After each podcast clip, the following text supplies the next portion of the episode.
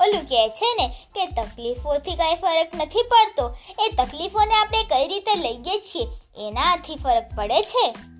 અને આવી જ એક વાર્તા લઈને હું તમારું સ્વાગત કરું છું એ રાજા ચેનલમાં.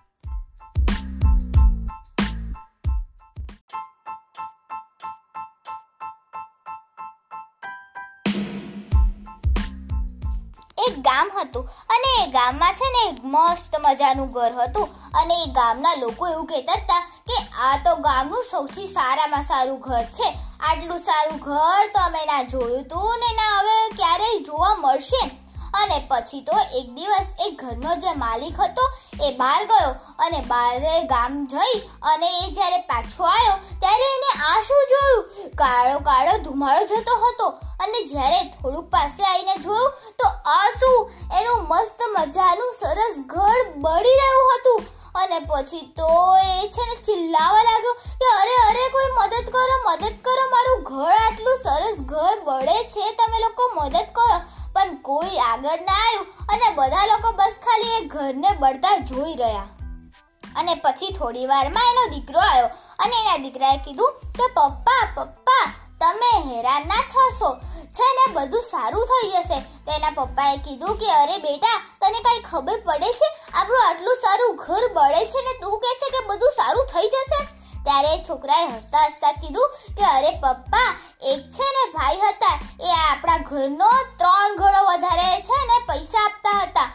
એટલે મેં એમને આ ઘર તમારા જગ્યાએ વેચી દીધું. અને એટલે તમારે હવે ચિંતા કરવાની જરૂર નથી. અને પછી તો એ ભાઈએ રાહતનો શ્વાસ લીધો. અને એ પણ બીજા લોકોની જેમ પોતાના ઘરને બળતા જોઈ રહ્યા. અને પછી તો ત્યાં એમનો બીજો દીકરો આવ્યો. અને એના બીજા દીકરાએ કીધું કે, અરે પપ્પા આપણું આટલું સરસ ઘર બળી રહ્યું છે તમે કંઈ કરતા નથી, જોતા નથી અને તમે એને એ આગને ઓલવવાનો પ્રયાસ પણ નથી કરતા. તો એના પપ્પાએ કીધું કે શાંત થઈ જા દીકરા, તારા મોટા ભાઈએ છે ને આ ઘરને વેચી દીધું છે. એટલે હવે છે ને આપણે કોઈ ચિંતા કરવાની જરૂર નથી. અને પછી એમના બીજા દીકરાએ કીધું કે, અરે, પણ પપ્પા, હજી તો મારા ભાઈએ હા વેચી તો દીધું હતું પણ હજી તો એ ભાઈએ આ ઘરના પૈસા નથી આપ્યા. તો પાછા એના પપ્પા તો ચિંતામાં આવી ગયા અને પાછા એ બુઆ બૂમ કરવા લાગ્યા. અને પછી ત્યાં એમનો ત્રીજો દીકરો આવ્યો. અને પછી ઓલા ત્રીજા દીકરાએ કીધું કે, પપ્પા પપ્પા, ચિંતા ના કરશો. હું હમણાં જ ઓલા ભાઈને મળીને આવ્યો છું, જેમને આ ઘર છે ને લઈ લીધું છે. એમને એવું કીધું મારા મોટાએ મને એવું શીખવાડ્યું છે કે હું જે કહું ને એ મારે પૂરું કરવું જ જોઈએ. ભલે પછી આ ઘરનું જે થયું હોય મેં જે પૈસા આપવાનું નક્કી કર્યું હતું, એ પૈસા તો હું આપીશ.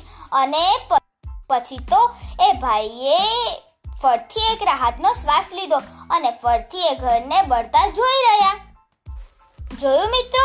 આપણા વિચારોમાં કેટલું બળ હોય છે એ ઘડીકમાં આપણને સુખી, તો ઘડીકમાં આપણને દુખી પણ કરી શકીએ છે. એટલે આપણે ધ્યાન રાખવું કે આપણે કોઈ પણ મુશ્કેલી આવી જાય, આપણે પોતાના વિચારોને સ્થિર રાખવા અને આ જ સારા વિચાર સાથે આજે હું તમારી પાસેથી વિદાય લઉં છું. બાય. જય સ્વામિનારાયણ.